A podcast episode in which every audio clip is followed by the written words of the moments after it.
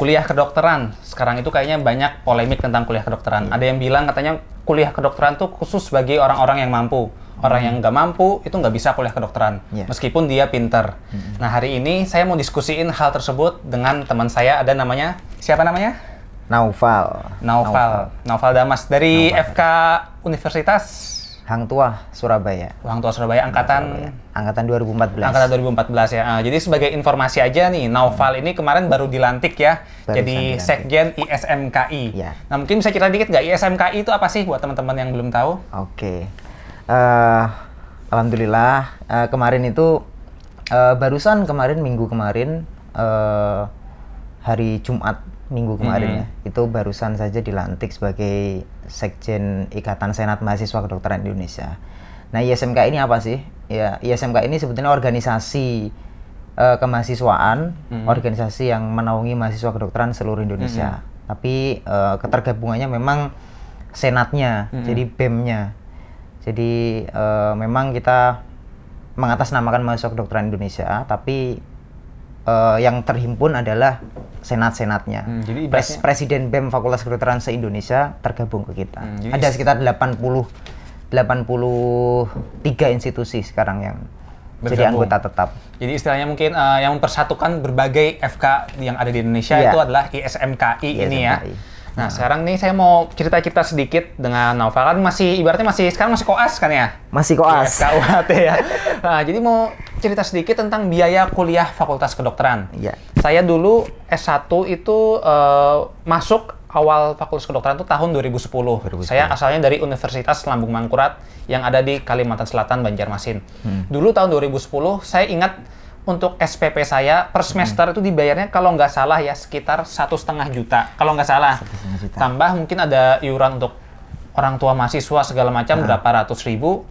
Udah sama paling di awal ada uang masuknya lah untuk uang pembangunan dan lain-lain. Iya, ah. Nah, tapi dengar-dengar kan katanya sejak tahun 2013 itu ada sistem baru ya yang UKT itu. UKT, Hmm, saya cerita dikit nggak UKT itu gimana sebenarnya? Oke. Eh, memang sejak 2013 eh, sistem pembiayaan kuliah di kedokteran itu itu di kedokteran dan yang lainnya juga sekarang eh, di negeri itu pakai sistem UKT Mm-mm. atau uang kuliah tunggal. Mm-mm. Nah, jadi UKT itu eh, sebetulnya menerapkan asas keadilan juga supaya eh, yang kurang mampu bisa bayarnya nggak terlalu tinggi dan sebagainya. Nah, dibagi jadi lima jadi lima kategori. Kategori 1, 2, 3, 4 sampai 5. Kategori 1 itu setahu saya Iya. eh, eh, di UNER ya. Kalau saya, saya tahu tuh kalau nggak salah di UNER karena ada sepupu saya juga di UNER eh, di FK UNER itu kategori satu tuh kalau nggak salah 500 ribu paling murah. 500 ribu. Sampai paling mahal itu di kategori 5 itu sekitar kalau nggak salah 25 jutaan. 25 juta. 25 jutaan. Itu bervariasi ya antara universitas negeri nggak mesti sama sekian. nggak gitu mesti ya? sama. Ter- hmm. Jadi kategori satunya kalau UNER misalnya 500 ribu, bisa jadi di yang lain mungkin eh, nggak segitu. Hmm. Jadi variasi. Apa yang menentukan suatu orang ini masuk ke golongan 1, 2, 3, 4, 5? Nah itu dilihat dari keadaan ekonomi dari orang tua. Hmm. Jadi apakah eh, orang tuanya mungkin dua-duanya PNS, terus dilihat juga golongan berapa kalau memang PNS, terus keadaannya gimana apakah orang tuanya misalkan tidak bekerja atau yatim piatu atau yatim atau seperti apa itu itu yang jadi ini yang jadi pertimbangan untuk masuk Ah, UKT golongan berapa? Iya. Mungkin nggak seseorang itu memanipulasi. Misalnya saya eh, orang tua saya misalnya PNS Hmm, kedua-duanya, saya tergolong hidup mampu, tapi saya pengen ngakali nih supaya masuk ke UKT golongan satu biar lebih murah. Apakah mungkin Hmm. hal itu terjadi? mungkin aja sih sebetulnya bisa bisa Hmm. aja bisa aja misalkan memang ya apa yang mau dibuat sed- sedemikian rupa ya Mm-mm. Eh, misalkan orang tuanya yang tadinya kerja Hmm. misalkan swasta atau apa mungkin Iya. ya pengusaha atau apa dan penghasilannya memang ya cukup besar misalkan. Ya sebetulnya bisa aja dia di saya rasa bisa aja sangat mungkin untuk diakalin Untuk bahwa diakalin. mungkin orang tuanya penghasilannya segini dan lain sebagainya sehingga eh apa untuk bisa, bisa mendapatkan pembiayaan yang murah, UKT yang murah, sebetulnya bisa. bisa Mungkin aja. kalau ada orang yang berniat jahat, dia bisa manipulasi surat Bisa, miskin iya. segala macam, dia bisa untuk turun golongan supaya untuk kuliahnya lebih murah Bisa, itu tadi ya. bisa, bisa. Nah itu kan untuk negeri, sedangkan ada universitas swasta juga kan, anda dari swasta. Kalau di Hmm. Swasta. swasta sistem pembayarannya gimana nih SPP-nya? Apakah ada UKT atau gimana? Kalau di swasta kita pakai sistem flat sih sebetulnya. Flat, hmm. Jadi memang eh, kalau di swasta itu eh, tidak. Jadi pertama pembayarannya adalah untuk uang gedung biasanya. Mm-mm. Jadi uang gedung atau uang pangkal itulah dis- biasanya disebut itu. Eh, itu biasanya dibayarkan di awal. Hmm. Ya, biasanya sekian ratus juta lah itu. Iya. Terus nanti baru per semester kita bayar Hmm. lagi. Nah, per semester itu udah flat semuanya. Hmm. Meskipun kamu mau sekaya apa pun dan mungkin ini kaya maupun kurang kaya atau baga- bagaimana, itu pas semuanya sama pembayarannya, semuanya sama. Nah, kalau di UHT sendiri ketika saya masuk tahun Hmm. 2014 kemarin itu SPP saya itu udah cover mulai SPP, uang ujian, uang praktikum dan lain Hmm. sebagainya itu eh 13 juta 350 ribu 13 jutaan 13 ya. jutaan segitu Dari 2014 sampai sekarang masih segitu? sekarang sudah naik Sudah naik. Tapi kamu Nah. kena naik juga atau tetap 13 juta? tetap Tetap 13 jadi juta. sistemnya kalau di UHT itu ketika kamu masuk di situ kena eh, SPP berapa ka- sampai lulus akan segitu Hmm. sampai lulus akan segitu jadi nggak nggak ngikuti yang terbaru kamu naik Mm-mm. Kalau sekarang berapa tadi yang terbaru? yang terbaru kalau nggak salah semoga nggak salah ya 28 juta kalau nggak 28 juta. Jadi mungkin trennya kayaknya semua universitas emang agak naik ya SPP-nya, baik Trennya agak naik, maupun trennya agak swasta. naik, iya. Dan swasta itu bervariasi ya. Kalau misalnya di UHT tadi kan 13 terus yang terbaru 28, mungkin di swasta yang lain ada informasi nggak mungkin lebih mahal? Ada? ada yang lebih mahal Ada yang lebih mahal? Contoh saya bahas eh, kebetulan saya akrab juga karena sekjen Hmm. ISMKI sebelumnya dari Trisakti. Iya. Saya banyak ngobrol juga terkait hal ini. Trisakti itu eh jadi di, kalau nggak salah dia itu nggak nggak setiap semester sama pembayarannya. Mm-mm. Kalau di UHT itu kan setiap semester ya udah segitu terus. Mm-mm.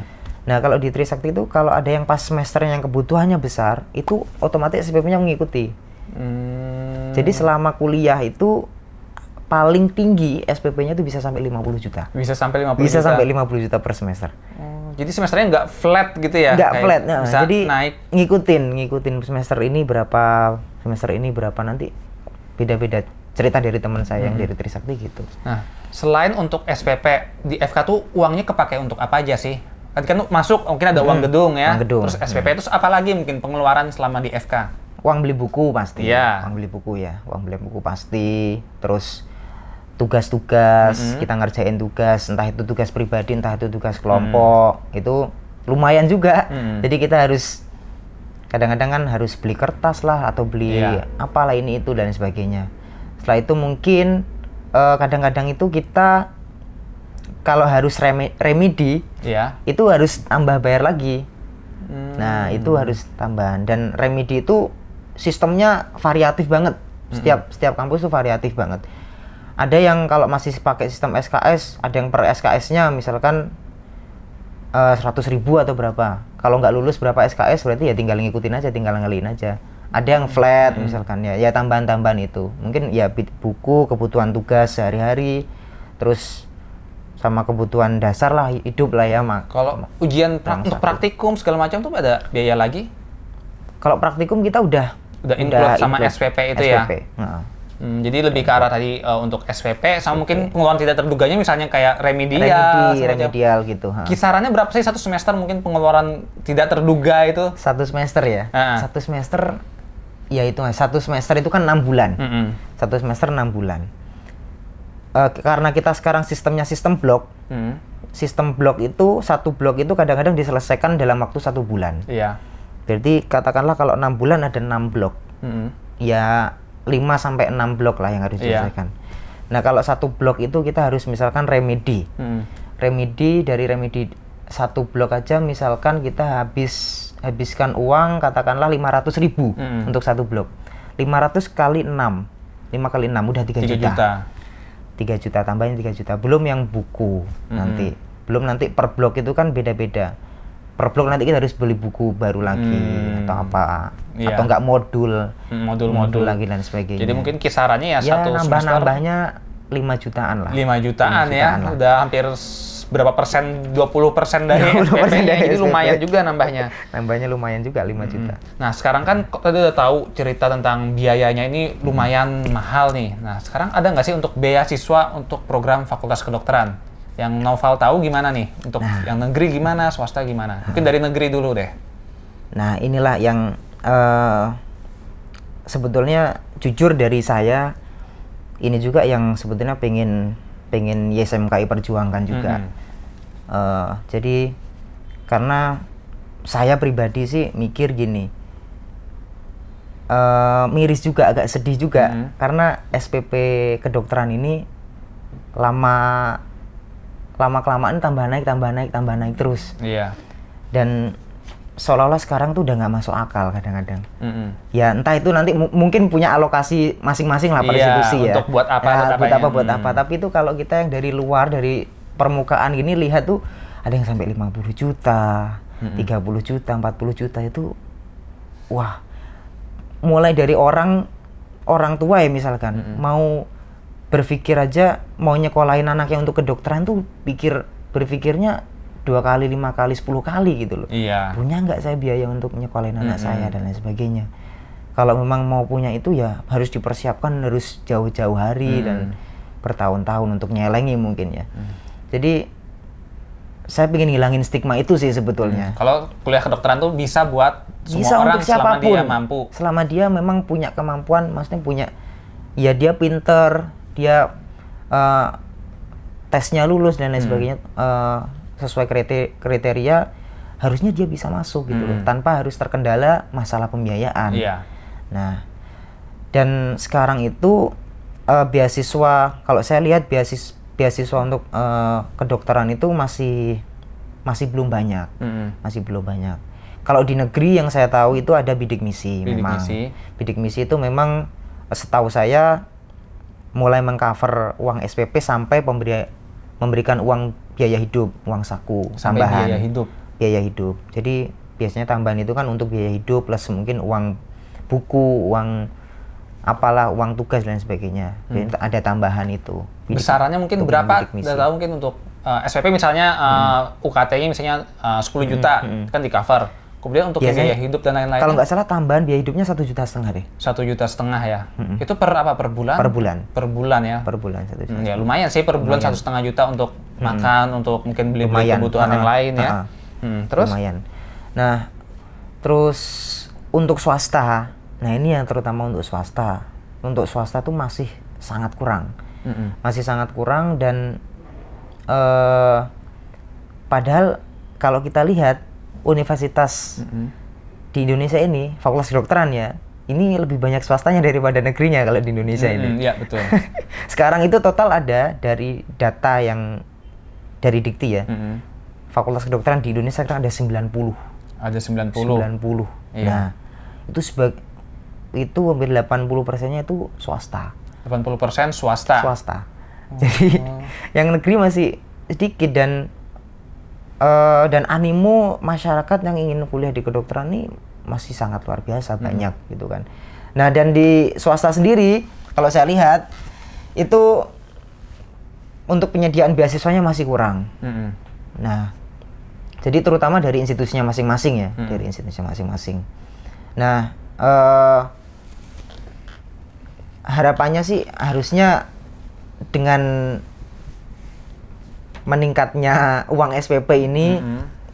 eh, institusi juga tuh bisa memfasilitasi eh, mahasiswa-mahasiswa yang kurang mampu lah secara pembiayaan, sehingga bisa eh, tetap bisa masuk di kedokteran. Selama ini jadi kalau yang swasta beasiswanya dari mana biasanya? Kalau yang swasta beasiswanya kadang-kadang ya dari perusahaan Hmm. ada beberapa. Kalau nggak gitu dari eh beberapa saya tahu tuh ada dari eh, Kementerian Agama, Mm-mm. terus ada dari eh, yayasan yayasan di institusinya itu sendiri. Hmm. Ada beberapa. Memang nggak semuanya, nggak semuanya institusi yang nggak menyediakan beasiswa nggak. Ada beberapa institusi juga yang sudah mulai apa ya punya uh, kesadaran lah, Hmm. aware uh, untuk bisa memberikan beasiswa pada orang-orang yang kurang mampu. Jadi Nah, nggak semua FK swasta itu ada beasiswanya, tergantung Nggak institusinya. semua. Lebih banyak kayaknya yang Tergantung. enggak ya mungkin. Lebih ya. banyak yang enggak. Kalaupun mengcover, apakah dia mengcovernya full atau mungkin setengahnya? Nah, dari hasil survei saya Mhm. eh, tanya ke presiden-presiden BEM Fakultas Mhm. Kedokteran ya, eh, itu dari hasil survei itu memang masih sangat sedikit yang bisa mengcover semua, Mm-mm. Yang bisa mengcover semua kebutuhan ini ya, mulai dari SPP maupun mungkin mem- memberikan biaya hidupnya ya, itu masih dikit, paling cuma berapa persen ya, paling dua persen lah dari Dua persen. dua persen. Jadi banyak yang masih nggak ada, Mm-mm. masih banyak masih yang nggak ada dan kadang-kadang itu beasiswanya bukan harusnya harusnya beasiswanya itu kan mulai dari penyaringan di awal. Mm-mm. Pada saat tes, oh anak ini tesnya lulus nih, Mm-mm. tapi ternyata eh, secara ekonomi nggak mampu. Iya. Maka dari itu, oh ya patut diberikan beasiswa. Nah kadang-kadang nggak beasiswa itu menurut saya kurang tepat sasaran. Hmm. Jadi pertama nggak dilihat dari faktor ekonominya, pokoknya dia masuk, ternyata setelah di kuliah itu dia berprestasi, baru dia ta- dapat tambahan insentif. Hmm, jadi Nah, kalau yang gitu. apes dia mam- eh, mampu tapi nggak dapat beasiswa dan dia dari orang yang ekonominya kurang mampu ya dia harus mencari uang untuk Ah, nutupin. ah, Jadi kalau iya. untung-untungan ya sebenarnya bukan dari awal dia udah dijamin tapi harus masuk dulu Harus baru masuk tahu dulu. Nah, beasiswanya. heeh, heeh. Nah, gitu. Beasiswa ini biasanya syaratnya rata-rata untuk orang yang tidak mampu ya kalau yang bidik misi. Bidik misi harus orang tidak mampu. Harus orang tidak Harus mampu. orang tidak mampu. Kalau beasiswa lain syaratnya juga itu atau ada mungkin syaratnya mungkin lebih ke arah kemampuan intelektual? Iya kemampuan intelektual juga, Mm-mm. kemampuan intelektual juga, dan syarat mutlaknya tuh yang nggak mampu sih. Yang harusnya yang mampu. mendapatkan beasiswa itu orang yang nggak mampu harusnya. harusnya. Heeh. Nah, berarti apakah ada nih mungkin fraud yang terjadi, mungkin kebohongan, mungkin Heeh. bisa nggak sih seseorang yang ternyata dia mampu, tapi dia pengen aja dapat beasiswa, uangnya mungkin dipakai untuk hal-hal yang bukan untuk pendidikan. Apakah itu mungkin terjadi nih? Sepe- sepengetahuan novel gimana? Ya, saya berusaha jujur ini karena eh, apa ya gejolak batin juga sih, Iya. gejolak batin juga. Kadang sedih juga dan tapi saya tahu Hmm. sebetulnya ada fraud yang terjadi juga. Hmm. Jadi kadang-kadang beasiswa bidik misi itu ya karena saking orang ini pingin dapat beasiswa dan menghemat lah ya. Mm-mm. Padahal sebetulnya dia mampu. Tapi dengan segala cara yang dipakai ya saya nggak nyebut merek ini Iya. ada ada eh, Oknum-oknum ya mungkin. oknum lah oknum dan saya tahu dan saya Hmm. tahu dan memang cerita sendiri ke saya Hmm. dan itu memang eh, sampai segitunya jadi sampai ya yang di itu kan yang menjadi syarat itu kan harus mengantongi syarat kalau setahu saya itu bidik misi itu kan harus eh, dapat surat keterangan tidak mampu Mm-mm. dari lurah kepala desa. Mm-mm. terus harus eh, menyertakan eh, slip eh, gaji orang tua. Iya. terus harus menyert kalau ada ya. Kalau se- selanjutnya eh, tagihan listrik per bulannya kayak gitu. Rekening listriknya kayak gimana. Terus foto rumah itu itu tuh disurvei loh bidik misi itu. Mm. disurvei bener-bener disurvei Didatengin asesornya itu nggak, untuk ngeliat. nggak hanya cukup kita ngirim foto ini rumah kita nggak jadi bener-bener tuh Dicek nih benar rumah. dicek bener ini di rumah rumahnya apa enggak. Tapi ya menurut saya kalau orang memang mau niatnya Jahat. ini sih pasti pasti Seribu satu cara ya, juga seribu satu cara iya seribu, cara- seribu satu cara pasti pasti Hmm. bisa aja dan itu memang terjadi Mm. yang tadinya itu rumah yang rumahnya sendiri yang segitu bagusnya ini ternyata pakai foto rumah neneknya Oh, jadi tinggal di sana dulu kayak sementara, gitu. Heeh. ngakunya tinggal sama neneknya di sini gini jadi ya gitulah tapi kalau saya sih nggak sampai hati sih Mm. kalau kalau memang mampu ya ya ya inilah kita Mm. untuk bisa Mm. bayar karena kita di situ makan hak orang lain lah Akibatnya kan jadi orang-orang yang beneran nggak mampu, jadi nggak dapat jatahnya Nggak- dong, bisa terkurangi kuotanya Nah, karena ada nah. mungkin oknum-oknum yang memanfaatkan beasiswa Betul. itu tadi ya. Nah. Dan memang ada mungkin ya beberapa orang mungkin ya. Ya, ada. Jadi sebenarnya kembali ke pertanyaan awal, sebenarnya bisa nggak sih orang dengan latar ekonomi yang kurang berkuliah di kedokteran sampai lulus dengan biaya yang bombastis tadi kan kuliah kedokteran itu? Menurut Novel Kalau gimana? kalau tanpa beasiswa, Iya, kalau tanpa beasiswa, berat, berat. berat, berat sekali. Mm-mm. berat karena kuliah kedokteran ini kan nggak hanya eh, tiga setengah tahun empat tahun tapi kan kita, Hmm, kalau lim- yang perlu di tahun. yang perlu diketahui kedokteran ini kan panjang kan Iya. pendidikannya preklinik tiga setengah tahun terus nanti koas dua dua tahun terus nanti Ada ujian lagi. ah, belum nanti ujian Ah. ujian harus kompre kompre dan lain sebagainya Ah. kompre harus bayar lagi ujian dan lain sebagainya tryout tryout persiapan belajar belum sekarang tuh kalau orang eh, teman-teman sekarang tuh kan kalau mau menghadapi apa UKM PPD atau ujian Ah. nasional kompetensi kedokteran ini kan harus les dan sebagainya Lulusnya, nah les. Hmm. sekarang belum lagi nanti harus eh, setelah itu intensif panjang banget Iya. dan pembiayaannya memang besar dan dan orang yang eh, yang katakanlah ekonominya yang kurang mampu tanpa beasiswa pasti nggak bakal bisa sih. Tapi kalau dengan beasiswa masih Nah. mungkin. Jadi misalnya ada dengan- orang dengan hmm. ekonomi yang kurang, Mm-mm. masih mungkin nggak untuk lulus FK masuk FK sampai lulus bertahan? Harusnya iya, Harusnya iya. harusnya iya. Karena ada beasiswa yang memang bisa mengcover full ya. Cover. Walaupun mungkin ada kekurangan-kekurangan dikit ya, karena kan kadang banyak biaya-biaya yang nggak Iya, terduga selama heeh, di FK iya. ya. Iya, ya mau nggak mau harus dia harus dapat beasiswa kalau memang ya gimana lagi kalau kalau kalau misalkan dia kurang mampu Mm-mm.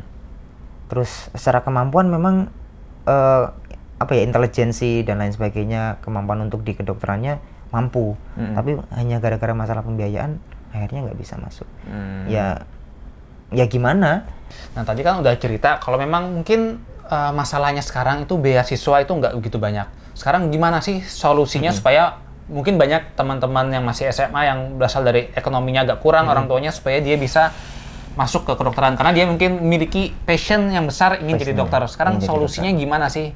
Apa yang harus dipersiapkan dan juga mungkin apa yang harus diperhatikan oleh orang-orang mungkin supaya orang-orang tersebut yang memang ingin kuliah dokter bisa masuk. Eh, mungkin eh dari institusinya dulu ya Iya. yang pertama ya terutama eh yang swasta sih terutama. Terutama yang swasta eh cobalah kita kasih kesempatan kasih kuota untuk eh teman-teman memang yang eh masalah pembiayaannya terganggu nggak mampu. Jadi nggak hanya kita eh, menaikkan SPP terus Hmm. tapi tapi kita tidak eh, berpikir bahwa di luar sana tuh ada orang yang sebetulnya passionate untuk di kedokteran dan memang mampu secara Hmm. kemampuan tapi terkendala biaya Mm-mm. Nah, eh, dan karena nggak sem karena nggak gini karena nggak semua itu teman-teman yang pinter itu juga mungkin orang-orang akan berpikir kan mungkin orang-orang akan berpikir bahwa eh ya kalau pinter kenapa nggak masuk negeri aja kan Iya, gitu itu kan? pasti polemiknya. Nah, makanya Salah sendiri masuk swasta, kenapa nggak masuk negeri? salah sendiri nggak masuk negeri Iya. kan padahal di- harusnya di negeri dia bisa dapat UKT yang murah Iya. nah kan karena memang melihat Mm-mm. eh, faktor ekonomi itu tadi ya tapi nggak memungkiri orang yang pinter pun itu ya karena faktor apa kita nggak tahu lah itu udah di luar kendali kita kadang-kadang juga nggak nggak masuk di Mm. di negeri gitu dan nggak sedikit banyak loh Iya. banyak banyak dan ya pelariannya ke mana lagi kadang-kadang ya kalau nggak ke negeri ke mereka coba lari untuk Fakultas lain atau fakultas mungkin lain. tetap FK tapi swasta? nah tetap di FK eh, di swasta Hmm. ini biasanya kalau anak yang udah passionnya di FK Mm-mm. Pengalaman itu Iya. pasti teman-teman ya pasti pasti bakal berjuang terus untuk Bakal untuk berjuang untuk tetap kuliah di Fakultas Heeh. Kedokteran. meskipun itu akhirnya di dia di swasta Mm-mm. gitu dan eh, maka dari itu ya kita harus memberikan harus memberikan kesempatan pada orang-orang yang seperti itu yang Hmm. pinter tapi dia masalah pembiayaannya masih kurang Mm-mm. nah itu ya institusi harapannya memberi mengalokasikan dana lah Mm-mm. untuk memberikan beasiswa ya eh, jangan hanya beasiswa inilah kalau bisa jangan hanya beasiswa SPP aja tapi Mm-mm. coba kita berikan beasiswa untuk ini juga untuk biaya hidupnya Eh, Hmm. ya itu tadi kan kita di awal hitung-hitung bahwa Iya, tambahan, tambahan biaya itu kan biaya tidak sekitar terduga. 20% dari Mm-mm. SPP kan sekitar 5 juta per semester. Nah itu Eh, dan harapannya di sini maksudnya nanti karena kita karena saya ini ininya di ISMKI Mm-mm.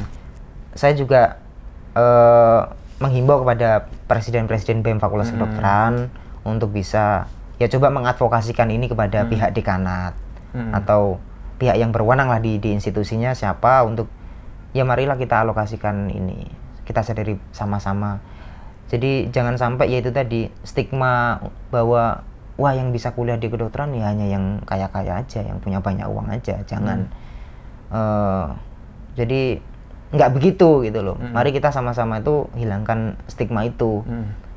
nah itu Kalau dari novel sendiri dari teman-teman kan di FK swasta kuliahnya ya. Swasta. Nah kalau ngelihat mungkin dari teman-temannya atau mungkin di adik tingkatnya ada nggak sih mungkin dari yang orang mungkin kalangan tidak mampu gimana Hmm. dia cara dia menanggulangi problem itu? Ada nggak mungkin dari temannya mungkin? Dari teman dari teman-teman ya Iya. dari teman-teman tuh ya mau nggak mau mereka akhirnya mengajukan sih Mm-mm. mengajukan proposal gitu bahwa ya mereka dari keluarga nggak mampu Mm-mm. bahwa mereka ada kendala di biaya ya sehingga dapatlah uang insentif kecil-kecilan gitu meskipun nggak setahu saya nggak sampai full juga nggak Hmm. sampai full juga Tapi dapat keringanan Lumayan, paling nggak ya? keringanan. Tapi kalau di UHT sendiri, di Hmm. kampus saya sendiri itu karena basicnya kan angkatan laut, Iya. tentara.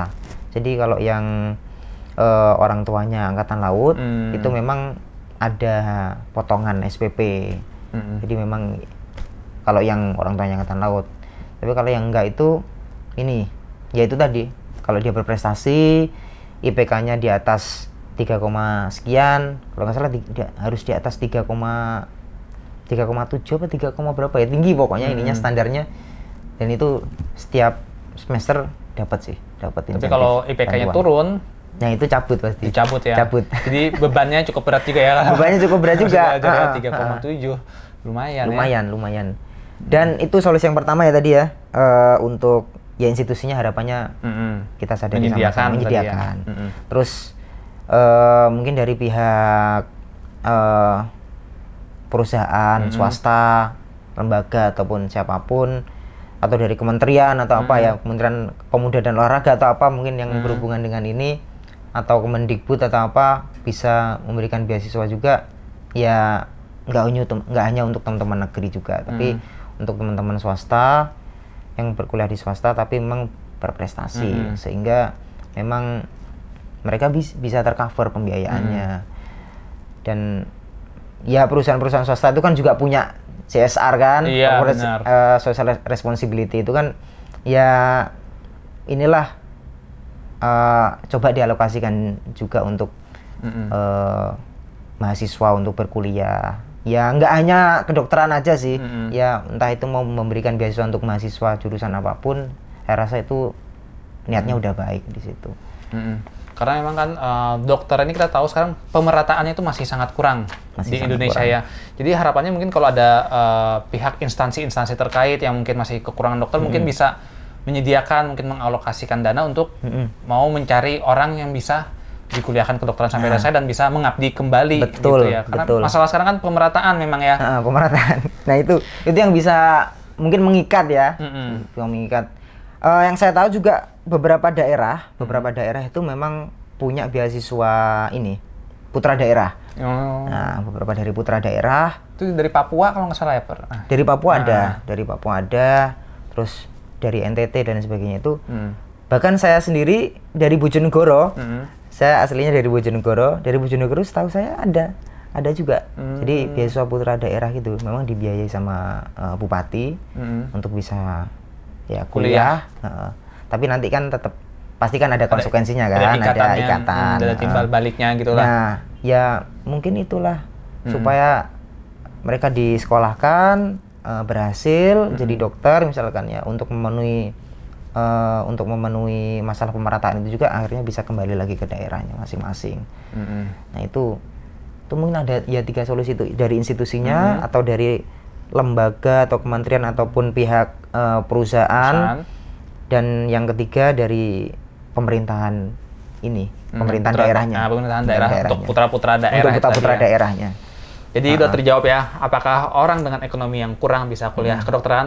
Mungkin bisa asal menggunakan beasiswa, beasiswa ya. Heeh. Tapi itu dengan banyak cerita di balik beasiswa tadi ada mulai fraudnya tadi. ya ini nih untuk yang mungkin nggak beasiswa tuh tapi saya rasa bakal berat banget sih perjuangannya Mm-mm. perjuangannya bakal berat banget maksudnya mungkin kalau bayangan saya tuh mungkin mereka bakal ya inilah banting tulang sana sini mungkin jualan lah atau apalah ya tapi susah juga paling berapa sih dari hasil mereka mungkin part kadang-kadang part time Part-time. job lah ya part time job kayak gitu Dan waktunya nggak bisa maksimal Nah, karena kan kuliah maksimal juga. kedokteran dan koas nanti kan nah ada. itu Hmm. kuliah kedokteran sekarang itu apalagi dengan sistem blok itu sekarang dituntut memang ya belajar Belajar belajar dan lebih belajar cepat dan belajar selesai, kan? lebih, biar lebih cepat selesai lebih mandiri dan lebih cepat kalau nggak salah ya, Benar. kalau sekarang tuh mereka pengennya. Jadi Iya. koas juga kalau nggak salah lebih, lebih banyak dipotong-potong durasinya karena ngejar Iya, supaya ha, bisa ha. cepat kan ya. Mm-mm, mm-mm, ya ya ya itu meskipun tanpa beasiswa tetap berat tetap berat Hmm. ya Oke, jadi mungkin itu tadi udah cerita tentang masalah biaya kedokteran sama Iya. beasiswa. Kalau dari ISMKI sendiri nih mungkin ada program-program nggak untuk ke depannya apa untuk masalah pembiayaan ini? kalau dari SMKI dari kita sebetulnya pengennya juga eh, pengen memberikan beasiswa Hmm. sudah eh, sudah saya coba untuk bisa pendekatan ke eh, lembaga-lembaga ataupun perusahaan kita kerjasama supaya bisa menyediakan beasiswa ya nggak usah banyak-banyak lah Hmm. Berapa jadi eh, mungkin dari yang mahasiswa kedokteran yang dia pinter dan punya prestasi eh, tapi ternyata memang kurang mampu eh, ya kita coba fasilitasi untuk bisa dapat beasiswa. Lagi tapi ya masih- dengan nanti ya syarat dan ketentuannya nanti gimana lah nanti. Masih Tapi- digodok ya program masih ini? digodok. Tapi kita pengen banget ya SMK itu bisa bisa menyediakan Mm-mm. beasiswa itu untuk mahasiswa kedokteran. Iya, benar karena kan tadi kan udah cerita kan swasta, FK swasta itu mendominasi ya sekarang Mendominasi. 80%. Jadi memang biayanya lumayan sedangkan animo masyarakat tuh untuk kedokteran semakin lama semakin banyak. kan Banyak ya. juga masih banyak. Mm-mm. Saya juga heran sih sebetulnya. Kenapa? Kenapa mungkin ya salah satu faktornya mungkin karena uh, orang tua melihat bagaimana dokter, Hmm, citra dokter di masyarakat, bagaimana salah satu pertimbangan juga atau mungkin ada juga memang passionnya yang ingin jadi Passionnya, dokter karena ngelihat ha. uh, bagaimana Iya. dokter itu pekerjaan dan lain-lain ya siapa yang tahu ya. Ya, patut disyukuri lah. Ya, patut disyukuri. Masih ba- masih banyak yang berminat untuk jadi Hmm. dokter. Oke, mungkin itu aja kita bicara tentang masalah beasiswa dan biaya. Harapan Hmm. tadi kami ke depan sih memang pemerintah dan instansi-instansi terkait mau membuka matanya untuk membantu mungkin orang-orang yang memang, memang memiliki kemampuan berlebih untuk bisa kuliah kedokteran tapi terhambat masalah ekonomi. Hmm. Iya. Bisa menjembatani hal tersebut. Mungkin itu aja. Terima kasih ya uh, Sama-sama. Naufal udah mau sharing tentang hal ini. Ya, sama-sama. Ditunggu lagi mungkin kita lain waktu bisa ngobrol dan Siap. gebrakan terbaru di SMKI. Amin.